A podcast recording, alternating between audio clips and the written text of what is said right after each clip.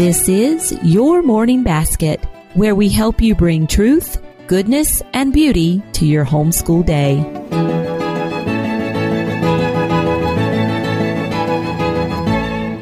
Hi, everyone, and welcome to episode 27 of the Your Morning Basket podcast. I'm Pam Barnhill, your host, and I'm so happy that you are joining me here today.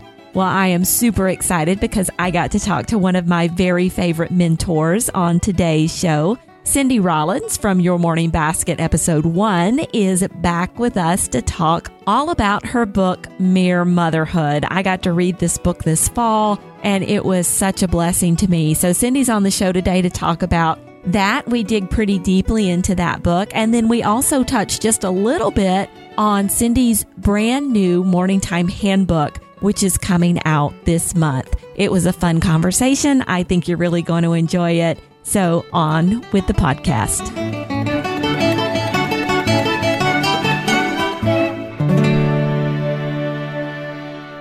Cindy Rollins has been equipping families to do morning time for years through blog posts, interviews, and conference presentations. She is the co host of the Mason Jar podcast from the CiRCE Institute where she explores the ideas of a Charlotte Mason education. Cindy is a veteran homeschool mom to nine mostly grown children, and in her new book, Mere Motherhood, Morning Times, Nursery Rhymes, and My Journey Towards Sanctification, she chronicles her own experiences as she grew in her understanding of both motherhood and what education really is.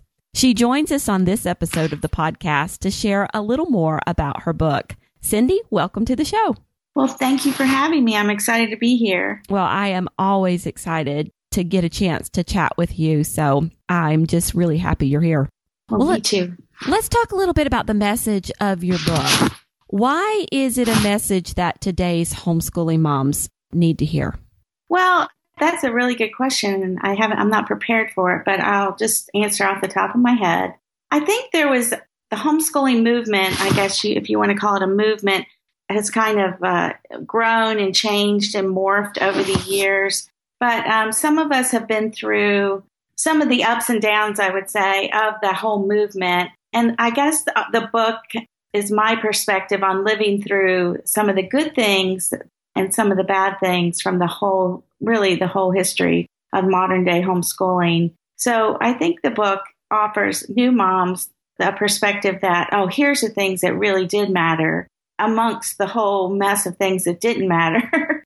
and um, here's the things, you know, I, I kind of regret, you know, in case you're tempted to try those things. Right. And yeah, because I think it's so hard because even where I am now, just a few years down the road, and I'm looking back on preschool and everything yeah. I did wrong. but nobody could have ever told me then and convinced me that what right. I was, even though people tried. And so I think it's important for us to repeat those messages like you're saying here to give that advice over and over again because, you know, I just think we just have to keep, or you, people like you, not me, just have to keep saying that over and over again so people, maybe a little bit of it can get in there and take seed. Well, I, I find myself in conversations with moms all the time. And I've said this before, so people have heard me, probably have heard me say this, but they'll ask me a question. I'll be going full speed ahead. Maybe they'll ask me about Latin or reading or when to teach this or that. And then I'll stop and say, Now, how old are your children? And they'll say five or 4 mm. or three. and then I'll be like, Oh, wait, you know, none of that applies. What I, none of what I just said applies to that age. Just go have fun, read a book, enjoy yourself, and, and just have a jolly time with those little guys. Yeah, I think it's an important message to just keep repeating. Well, tell me about the title of the book. Oh, yeah. The title was Stressful. I had had an old blog post that I had titled Mere Motherhood. And it was, it was, I think it was when I talked about being an older mother and how it feels being around younger mothers at church. And I had titled it Mere Motherhood for some reason, and that always stuck. So when I went to put my um, Scrivener file where I was writing the book, I used that as a kind of uh, a title for the book. And as we went along, David David Kern and I, you know, we started wrestling with the t- what what are we really going to title this book? What are we really going to title this book? And we went on and on and on looking for a title. I think at one point we had talked about doing the long haul, which mm. when I took that, because I speak about that a lot, how, you know, the things we do are not, our rewards are in the future. We have a long haul ahead of us. But when I took that to some young moms that I knew, they were all like, oh, that just sounds terrible. oh, you know, the book, it would kind of put a negative spin on the book. So in the end, uh, we were a little worried that it would be a little uppity, like, oh, I, I think I'm, you know, the next C.S. Lewis or something. So that was our main worry about the title. But we thought everybody could handle that. And nobody really, who would think that I would think that I'm going to be the next C.S. Lewis? So we pretty much were able to shelf that negative and go ahead. Just, we just kept the title just from not being able to come up with something better. But it's great. I mean, and I, yeah, in the end, I really liked it. In the end, I thought, well, we have not come up with a better title than that. Yeah, yeah, I love it. I really do because you touch on the um, so much of the importance of what we do as mothers, and and yet it's such a humble position that we have. You know? No, we really are in a humble position because I think one of the things as mothers, we're put in a position of authority and control, and yet the rest of our time as, as mothers, we're learning how little we do control. So it, it is a very precarious situation. Very much so.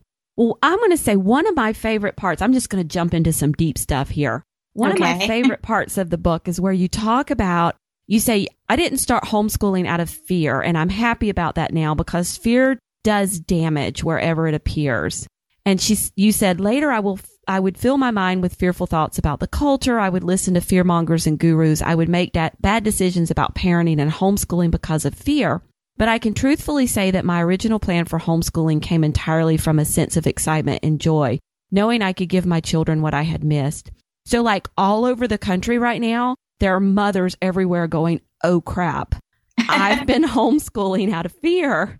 So what can we say? What can you say to those mothers to help them turn that oh crap, I've been homeschooling out of fear to like homeschooling from a place of joy and excitement. Yeah, I think I was thinking about this today because I had actually reread that passage today when I was going over some things. And one of the things I thought is it particularly pertinent to Christianity because if we are if we're afraid that our children are not going to be Christians and we're wringing our hands and we're worrying and everything we do and, and in the same way, we're afraid they're not going to be educated. We're really giving them the message that our faith isn't very strong, that what we're placing our faith in isn't big enough, and it's causing us a lot of fear and worry. That's one reason I think Charlotte Mason was so good about talking about um, giving our children the basics of Christianity and some of our distinctives, but not not pounding it into them so that it's almost like we're afraid it doesn't work. So we're just going to overteach it. And I think that applies to both our Christianity and our educational methods. If we trust that what we're teaching is right, then we need to step back, stop overteaching, and trust the process a little more. Right. Because so many, you were giving some examples of the lists your kids work from. And what really struck me about these lists is that it was, you know, just a few basic things. Well, it was morning time, obviously. Right. Uh, and then a few basic things and then two hours of reading in the afternoon. Yeah, I used reading to cover a lot. I mean, morning time covered a lot of those things that I couldn't cover, you know, that for years were frustrating me. You know, anything that frustrated me, like music or art, went into morning time. But then reading was on the other end of the spectrum of my, our school day uh, whatever else I wasn't covering, you know, was going into the reading list. So I put a lot of time in figuring out what the kids' reading lists were going to be. And I used that to cover a multitude of sins. Two to three hours of reading a day really did cover, you know, make up for a lot that, you know, we, I wasn't able to do as a mother juggling, you know, at 1.7 students. You know, the reading list was extremely important at that point. Right.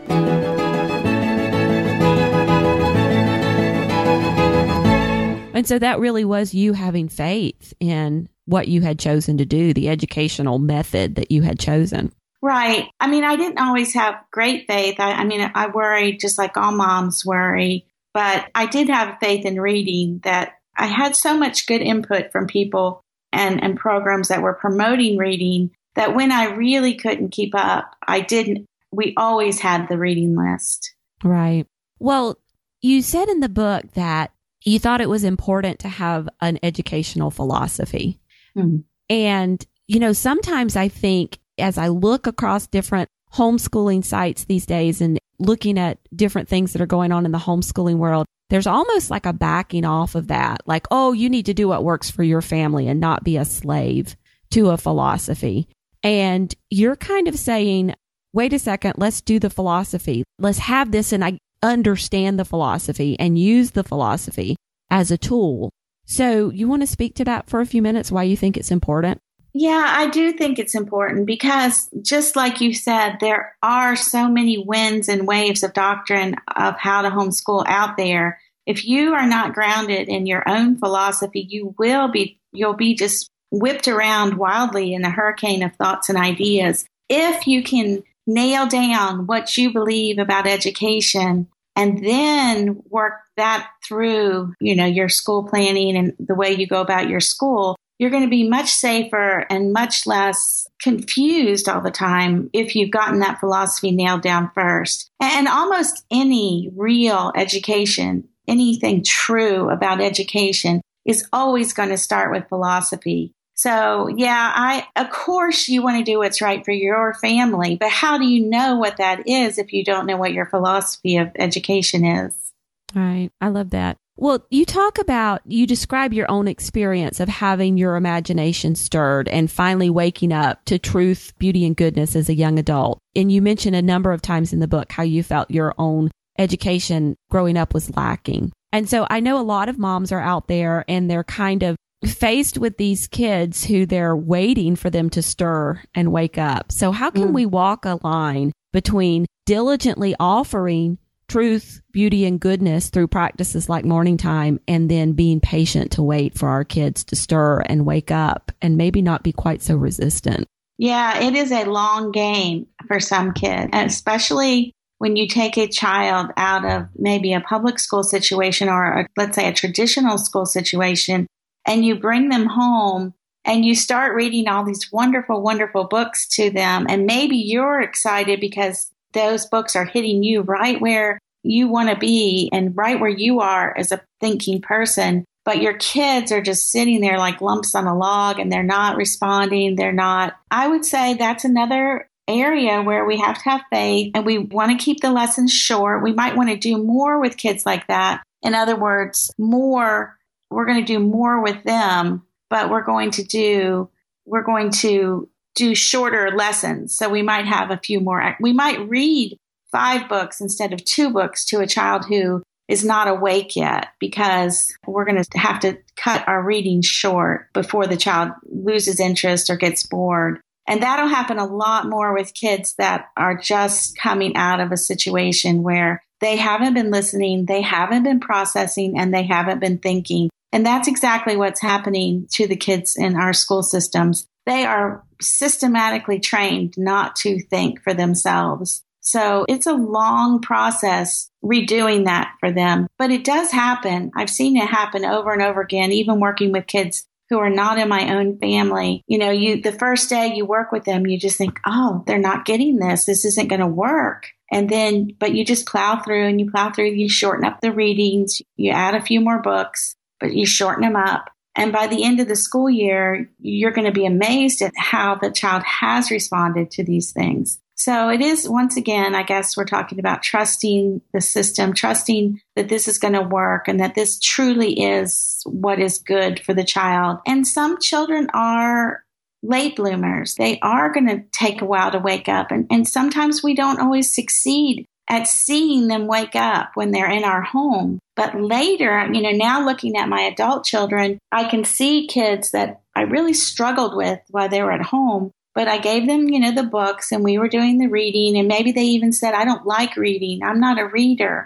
But later you see the fruit of that and they do become readers and they do blossom. And then when they blossom, they have this treasury of ideas to pull from that they wouldn't have had if they had been in a, a, stifling situation where they hadn't been filling their minds with these good and beautiful thoughts. And so when you're talking about bringing these kids to life, either kids who have been in some kind of formal school setting where they've been, you know, fed these facts and not really got to feast on any of the ideas, or even maybe we're moving from a different method of homeschooling. You kind of jokingly talk about the year that you did the you bought the workbooks and had everybody mm-hmm. go through the workbooks. And so maybe there's a family out there that who's been doing workbooks for a few years and they're coming around to this idea of doing things differently you're really talking about simply reading to these children and then doing narrations with these children. And that's mostly what the process is right there, right? Exactly. That is the process for, and that trains their mind for so many things in the future. But that is the very, very first lesson you could say that the kids, that's the very first thing we want them to take out of, out of their education ultimately at the end is that when they hear something, they're able to think and process through that. And that is why this, we go about this education the way we go about it. Yes, we want them to remember the knowledge in the books, which they will eventually do that, but we also want them to train their minds to be able to handle information and to be able to think for themselves. And like Charlotte Mason says, to accept or reject initial ideas, which I think that that actually, I forget which ancient philosopher that comes from. I'm thinking Aristotle, but I might be wrong about that. Yeah, I don't know. So we'll just go with him. okay. Well, let's talk a little bit more about this idea of getting things into their minds because you talk about, you reference Stratford Caldecott's book, Beauty in the Word, and I love that book. And he describes the grammar stage of the trivium as remembering. So, can you talk a little bit about that idea that morning time is about remembering? And you've already hit upon it a little bit, but can you expand on it a little more? Yeah, I really, when I read that, it was such a richer, fuller way of looking at what in classical education they were calling, you know, the grammar stage. And most people were interpreting that because of Dorothy Sayers' essay and because of the way her essay had been interpreted by many people. Most people were saying, oh, this is the grammar stage. Our children are small. Let's just cram in the facts during this age. I mean, whole homeschooling programs have been built up around this idea that we're just going to smash everything into their heads during this grammar stage. And then Stratford Caldecott came along and said, no, the grammar stage is really the, re- the stage of remembrance and not memory, but remembrance. Now, memory is a part of remembrance. And that is why morning time is just so perfect because in morning time, you can concentrate on facts at some points in morning time. You can learn the planets or, you know, do your math facts if you want to during that time. But really, it's set up so that the things that you're remembering are remembrances of things past. And that's stories, poems, nursery rhymes. What could be more? And when we read those things, even if you read a nursery rhyme, you are getting a piece of culture from the past and it's going into your mind and you're holding on to it and you have a deep and wide picture of culture just from that nursery rhyme that you wouldn't have any other way. And you aren't going to come away from memorizing the planets with anything but the names of the planets. So to get away from grammar as memorization and look at memorization as the tool of remembrance just to me just turns the whole thing around and makes morning time uh, just illustrates why morning time is the perfect time. Now, remembrance to me is, I like to think of it as a tether. We are here in the middle as parents. We've come from the culture that our parents gave us, and we're a little bit in a different place, and our parents have given us a tether of remembrance, and we're passing that tether of remembrance on to our own children. So anything we can do to tether the remembrance to the past is going to be carried into the future by our children. So that's why morning time I feel like is just so deeply important to the culture because it does give us a chance to step away from the curriculum and say, what really is important? What am I really trying to pass along here? Well, you know, okay, so I'm just going to kind of restate that in what the thoughts that have been, you know, swirling around in my mind since you've been talking. So when we're talking about remembrance, we're not talking about the child remembering what they learned the day before, the day before, but we're talking about the remembrance of an entire culture. We're talking about remembering, you know, kind of like the beginnings of learning what you need to learn to be part of that great conversation later. That's right. Remembrance is much deeper than just memory. And that's the key right there that yes, our, we want to have, you know, we want to remember this, we want to have a memory of yesterday, but really we want to have a remembrance of all that went before. We want to carry with us into the future the cultural heritage of our families, of our Western culture, of whatever has come from the past that is good that we can carry with us into the future. Because if we don't do that, if we don't have that larger remembrance, then it's like that tether is cut and our children are left to drift aimlessly. And honestly, I see that now happening to children. I see them separated from the past, isolated even from their own immediate families. When you have this breakdown of the family, but even in families that are still together, there's a, that whole generation gap. But these children are left without any remembrance of the past. They only know the here and now, and the here and now is very short lived. It's, you know, Facebook is passe, passe, let me say that correctly, to our, you know, our children. They're already on to, I would say Snapchat, but that's probably already on its way out and there's something new. These kids are living in a very current very swift current, let's put it that way. And we want to make sure that we're they have been handed something solid from the past.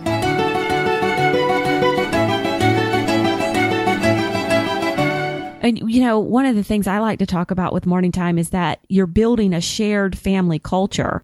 So everybody is getting that remembrance together and then they're able to talk about it with one another as oh, well. Oh, yeah. And you have those kind of same memories. So that's a much smaller part of what you're talking about. But at least then you've got other people who know what you're talking about. Absolutely. I think that's a huge part of it. I think that, you know, is extremely, you know, right up there at the top, one of the top reasons to do morning time, to, that the shared family culture. Yeah. I love this idea of remembrance. And I'm going to have to ponder on this and think about this because, you know, I come from a liturgical tradition where remembrance is, you know, Christ says, do this in remembrance of me. And we interpret it as we're going to repeat this over and over again. We're going to repeat this act over and over again. Mm-hmm. And so, yeah, that's just going to take some contemplation and some pondering to think about maybe where even the repetition of the act of doing this over and over again fits into the whole idea of remembrance and morning time. Yeah, and I do think there is, I think that I talk about that in the book. Morning time is a liturgy, and that's one where the power lies in it. Every day you get up and you have morning time, and you've created a family liturgy. And the things that we do over and over again, even though we might have a different poem today than we had yesterday or last month, we're still doing poetry those things do embed themselves in our lives in a way that I think the church liturgy is a good example for us of why we do morning time the way we do it. Yeah. Yeah. Well, let's talk about the long haul because, okay, we didn't want to call the book that because we were afraid it might depress somebody. But I think that there's kind of like a, a great reassurance in thinking about the long haul. And you talk about the tiny grains of sand and that the little bitty things that I am doing now, all I have to do is focus on these little bitty things and I don't have to worry about the future because it's going to kind of take care of itself. So are there any kind of like help, inspiration you can give to encourage moms other than the book, which is fabulous about the long haul? Well, no, just that there is a long haul, that the fruit that we are seeking is in the future. For most moms, they're not getting any uh, gratification. I mean, yeah, it's fun, you know, and I think that's why we cling to those things that are very mechanical in our home schools because we feel like that's fruit. If our child can rattle off something, then we feel like that's fruit and it makes us feel better about how dismal or how unfruitful sometimes our lives might seem or how little the kids are remembering or how, how little they're learning. But when we think about it as, well, you know, today we're going to do as much as we can. We're going to get up in the morning. We're going to have a vibrant, happy home where we learn the fruit of that is not going to happen tonight when we go to bed. that fruit is way in the future. If we look for the fruit too soon, we will get discouraged because we won't see it. It won't be there. But we're going for lasting fruit. We're going for the things that will be with our children uh, long after we're gone. I like to say we're doing it for the time when they're, you know, they're sitting in the ro- their rocking chairs and they're still going to be holding on to these songs and these stories and these poems and these truths from the past that they're carrying with them still into the future. So yeah, it is discouraging that we don't get that feedback. But when we aren't getting the feedback, it can be encouraging to know that, you know, it's not a long slug. mm-hmm. it is, but it is a long haul. We have to be faithful. We have to keep at it and we have to see that the outcome is later. Right, right. Well, you know, one of the things I just loved in the book was you basically say, just do it if there's something that you're not happy about that's going on in your homeschool, you need to just drop everything and do that thing. So I was just wanting to know if I could get you to email me like a couple of times a week and say, Pam, you just need to do it. yeah. You know, that was the most successful thing I think I did in my home was when I was feeling discouraged, when I would think, oh, you know, I was beating myself up. Oh, we haven't been reading aloud. Oh, no, no. I would just go get a book and I would start doing that. When you start thinking of those, and when you find yourself frustrated about one of those areas where you're weak in, one of the main areas I think is when moms say they don't have their devotions, they don't read their Bible. You know, I think sometimes people have made Bible study into this such a complicated process that people don't think about, hey, I can just pick up my Bible right now and read a Bible verse. So, you know, that's the kind of thing I'm talking about, not putting off things, but just actually, if you're frustrated and you're worried, just do that thing. Yeah. And that's a good message because a lot of homeschool moms are perfectionists. And, mm-hmm. uh, you know, I may speak from a little bit of self knowledge here. And, you know, they want to wait until Monday when they can get, you know, notebooking pages printed out and go buy spiral notebooks and new colored pencils and, you know, all of that stuff before they begin. And then they end up, I end up never doing the thing anyway. Yeah, our plans are always so much more elaborate than what we actually get done. So there's that frustration. I think planning is, I'm all for planning because I do believe that you get more done when you plan. But there is a time to just say, okay, I don't need a plan to read aloud to my children. I don't need a plan to ask my child to write a narration or to ask them, what did you read in your book? What happened in that story today? There doesn't always have to be a plan. We can go ahead and do those things. We can, you know, get up and go outside and take a nature walk. That's a big one for families who aren't, you know, who want to get nature studying and they just aren't doing it. The key is just get out the door, just walk outside and not, don't, don't make a plan to walk outside. Just walk out. The plans can come later I think that comes down to that ordo amoris, the ordering of our affections. But once you get outside and you have a little bit of success, then you come back and start the planning for the future because now it's grabbed onto your heart a little bit. Yeah, sometimes you have to start with wonder. You have to start with delight, mm-hmm. right? And loving right. it, and then you can. I think sometimes maybe that should be the first step in our plan. If we're going to plan nature study, the first step should be do it until you love it, and then you can move on to the second step, whatever that might be. There you go. That that that would be great. Yeah, I, like, that, that. plan. well, in the book, you describe these joyous, picturesque moments from your homeschooling, but you're also pretty clear about saying that we need to debunk the myth of the perfect family. So, mm. what do you think your readers need to hear both about the joy and the messiness? Yeah, that's a real fine line because I didn't want to be discouraging. I didn't want to people, oh, here's a depressing book about a, a horrible family. Uh, but I also, you know, wanted to be truthful and say, you know, we weren't a perfect family. We were very imperfect. When you have 11, I always say this, and it's been so true. When you have 11 sinners in one house, there's going to be some pain involved. When you make nine of them men or boys, then you're going to add a different level of pain, at least for the girls involved in the family. So families are messy. It's just the way it is. We want to think that tea parties cure, that we can make everything true and good and beautiful in our homes. But that beauty and that truth is going to have to be based on the reality of each of us as a person capable of sinning and capable of causing problems in our families. So I do think that it's hard to communicate. For one thing, you don't want to, I wasn't too specific in the book, and some people have said, I wish you'd been more specific. But, you know, I can't tell other people's stories. I can't say, well, here's my son's sin, you know, here's what he did wrong. And, you know, that's not my place to tell that. But, but we all struggle in our families with different things. And at the same time, therein lies the, the beauty of the gospel. And because we are sinners and because we have access to forgiveness and to Christ, we get a chance in our families to see that work itself out. We get a chance to see the gospel come into those really bad situations sometimes and mm. work. When one person forgives another, to me, there's nothing quite like that in all the world.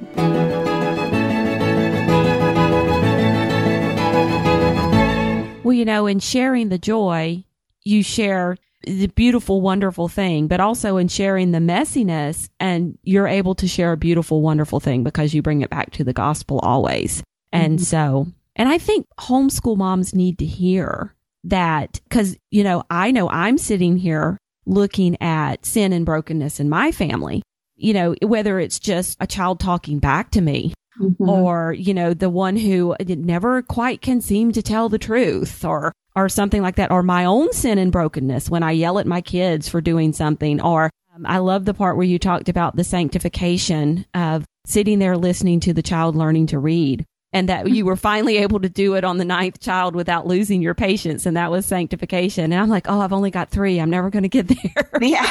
and then I'm like, whoa, I've only got three. I'm, no, I'm just kidding. but I think that, you know, homeschool moms need to hear that because they're facing these kind of things themselves. And if they only hear the perfect stuff. Yeah, I think what happens, especially when you have a child learning to read, or especially when you have your first couple children Many families have that child who just everything comes easy for them and they do well in school. And then you have the child who is struggles with maybe learning to read. And for the young mom, it's really feels like it's her failure, that it's mm. her reputation on the line. And so then you have that whole struggle. This child isn't learning to read. I'm doing something wrong. And, and you kind of take it out on the child and you get mad at the child. At least that's what I did with some of my early readers. And I think that as you get older, you start to realize that, as Charlotte Mason said, once again, children are born persons. These are persons in their and made in God's own image, just like you are. And you're helping them to learn to read. And of course, it's your job to teach them to read, but it's not you that's on the line. As you get older, I think you kind of step back a little bit and you see the child more as a person and you're able to kind of pull your own ego out of the process, maybe. Yeah. Yeah. I think that's good. It's such a weird dance being a homeschool mother because mm-hmm. in some ways, you know, you're striving to be, as Andrew Kern says, worthy of imitation. Mm-hmm. And then in other ways, you've got to take yourself out of the whole thing. And so you're always doing this dance between those two sides of the coin. Absolutely. In, in order to maybe try to get it right. I always like to say that it always seemed like school was a place where everything wasn't your fault as a mom. You know, the school seemed like if I sent them to school, I will have put him in this magical place where every wrong thing in the family is not my fault as a mother. And I do think we take a lot on us as mothers. We feel responsible. And of course, we should feel responsible on some level. But there is also a freedom in knowing that we're going to do our best. We're going to be faithful. We're going to get up today. And as much joy, I really wish I had had more joy in certain periods of my life than I did. I mean, I loved what I was doing. I never for a minute didn't love homeschooling. I loved it all the way up one side and down the other. But I did feel the burden of it. And I wish that I hadn't. I wish that I think the burden kept me from being a good, being a better homeschooler. Is there anything that you could speak to moms to help them with that? Any advice you could give other than, yeah? Yeah, that's a good question. Basically, I would just say number one, you want to be, I say this a lot, maybe people take it the wrong way, I don't know, but you want to be in close communion with the Lord. You want to have a personal relationship with Christ. You want to be reading your Bible and getting strength from the Lord. And I think that I don't mean to put a burden on someone because I know mothers feel burdened down. But if that would be the first thing you felt burdened down about, just, you know, I'm going to read, if nothing else gets done today, I'm going to read my Bible. I know people keep their Bibles open all over the house and that helps. There's all kinds of different things. But the other thing is, you know, if your children, I always say, if you, like you said about my list, how minimal it was, if you're reading aloud, if you're writing, if you're doing some math, and your children have a reading list, that's quite a bit of education, especially if they're, you know, if they're doing that written narration every day. I wouldn't leave that out. But the reading can cover so much. That's a way we can take burdens off ourselves is trust the reading. Right. Well, in the book, you share a lot about your experiences from being a brand new homeschooler to a veteran homeschooler. What do you see as your role in the homeschooling community moving forward? Well, that's a really good question because at first I thought last year when we decided to put our son in school and it, and my career was coming to an end, I thought, well, that's that. And I got rid of everything. Well, I was moving to a smaller house and I got baskets and baskets and baskets of curriculum and I finally sold it all as a unit to a lady. I had sold, you know, here and there, but then finally I was just like, I have got to get rid of this. And I just got rid of all of it and I thought, that's it. I'm done homeschooling. I'm not going to be homeschooling anymore. I thought, I'll probably tell CiRCE I'm not even going to speak anymore because I'm done. And then I got, uh, someone got in touch with me and through a long series of events. Now, this year I have four homeschooling students. I'm not homeschooling every subject for them, and that's a lot of fun.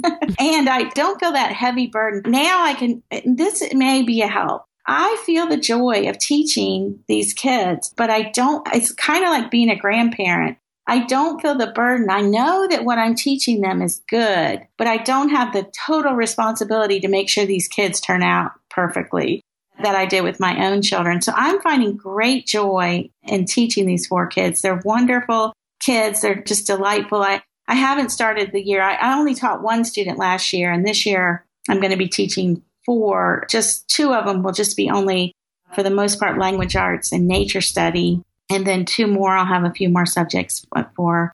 But anyway, it's just suddenly I'm still homeschooling. I'm just loving it. My whole, my table's all covered with books piled high right now as I'm planning out the school year. And, we start Monday, next Monday, we start for real. So I thought I'm really excited about Monday. So now I'm still speaking, I'm still talking, I'm still writing books, and I see that God has, I don't know what God has, but apparently He has something. So I'm just going to go with it.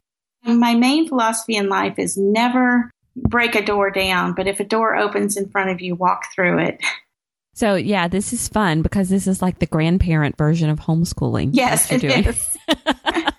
you just get to give them back when you're done with your part. That's right. So it's absolutely awesome. Well, I know I was reading in the book and you were talking about how you still go to the library sales and now you just stand there and make recommendations. And I'm like, she should charge for that because there are people who would pay a lot of money for Cindy Rollins to stand there and make recommendations. I would. yeah, my friend Jeanette actually did that this year. She knows more about books than I do. And people paid her to go get them books at the book sale. That's a fun job. Oh, yeah, that's a great job. so much fun. Well, Cindy, we've had a great time talking about your Mere Motherhood book, but you have something else really exciting coming out, and it is a handbook to morning time. I know that my listeners are going to be really interested in this one. So share with us a little bit about what's in this book. Yeah, this book was just something that after I wrote Mere Motherhood, you know, some of the things that were left out of it were the kind of the practical things. It was very philosophical. And David and I started talking, and I said, Well, you know, I have these old blog posts that could be cleaned up and made into a handbook. Plus, I'd like to give people lists. I, I think we all enjoy lists. And so I just pulled together and, and re, completely reworked, but tried to do it in a way that was very attractive to look at. Uh, just a handbook of all the different things that our family did in morning time and that's what it is. It's a handbook. It has lots of lists, lots of practical morning time and you know, ideas so that it's not not quite as philosophical as my book, Mere Motherhood. One of the things I really like about it, you know, years ago, I don't know if you had this problem too, but when homeschooling first started and somebody would put out a really good idea and everybody would be like, oh, that's a really good idea. And then you do it for two weeks and you just burn. It would just be terrible. And then you go back to the person who gave it to you and they'd say the same thing. They'd say, oh, yeah, I, that didn't work for me either. I just, I thought it was a great idea and I put it out there. But now that we've all been around a lot longer, we kind of can sift through all that and get to the point, well, what did work? What are the ideas that have lasted? And that is why I really am excited about this booklet because it's, you know, this handbook because it is something that that I, I feel good about that yes i did do this and this did work in our family. And it did over a long period of time uh, at least you know 28 years. So it's not it's not just something to throw out there and add burdens onto mothers. So these are all the tried and true all the tested things that really stood the test of time in your morning time. Absolutely. And i will say this if you are a young mother and you're starting out with something like this you don't need to feel the pressure to go full speed ahead. Oh, every one of these ideas right here, right now. I think it's better to let morning time grow organically in families. But these are, I, if you if you're wanting some things, you know, to get you started, I, I think the handbook will be helpful, and, and, it'll give people a further glimpse into how I went about things. Although, you know, it, they these are things that you know different people are going to approach in different ways. Yeah, that's great, and that's one thing. And we got this from you and we repeat it over and over again here on your morning basket is if you're starting morning time, start small. Start with one thing and let it grow from there. But I know everybody is going to be really excited to have this handbook to go to and look for all of these time tested ideas that really, really work. And I know I, for one, am really excited to get the chance to read it when it comes out. Cindy, Thank you very much for joining us today. And could you tell everybody where they could find you online? Yeah, you can find me on at the CiRCE Institute. You can often find me blogging there, but you can also find me at meremotherhood.com. And if you're looking for my book, Mere Motherhood, and probably eventually this Morning Time Handbook will be on there too. And that just links you back to the CiRCE Institute, but it's meremotherhood.com. All right. And we'll include a link to that in the show notes. So thanks very much. All right. Thank you. And there you have it, episode 27 of the Your Morning Basket podcast. If you would like links or information to any of the books or resources that Cindy and I chatted about today, including to her own books, you can find them on the show notes for this episode at pambarnhill.com forward slash YMB27. And this is the final episode of this season of the Your Morning Basket podcast. We're going to take a short hiatus over the winter break to enjoy the holidays with our family. But never fear, we will be back in January with some more Your Morning Basket podcasts. We've got some awesome interviews lined up, and I think you're really going to enjoy them. So check us back on iTunes or on the website in January. Until then, you guys have the very happiest of holidays and a wonderful new year. And keep seeking truth, goodness, and beauty in your homeschool day.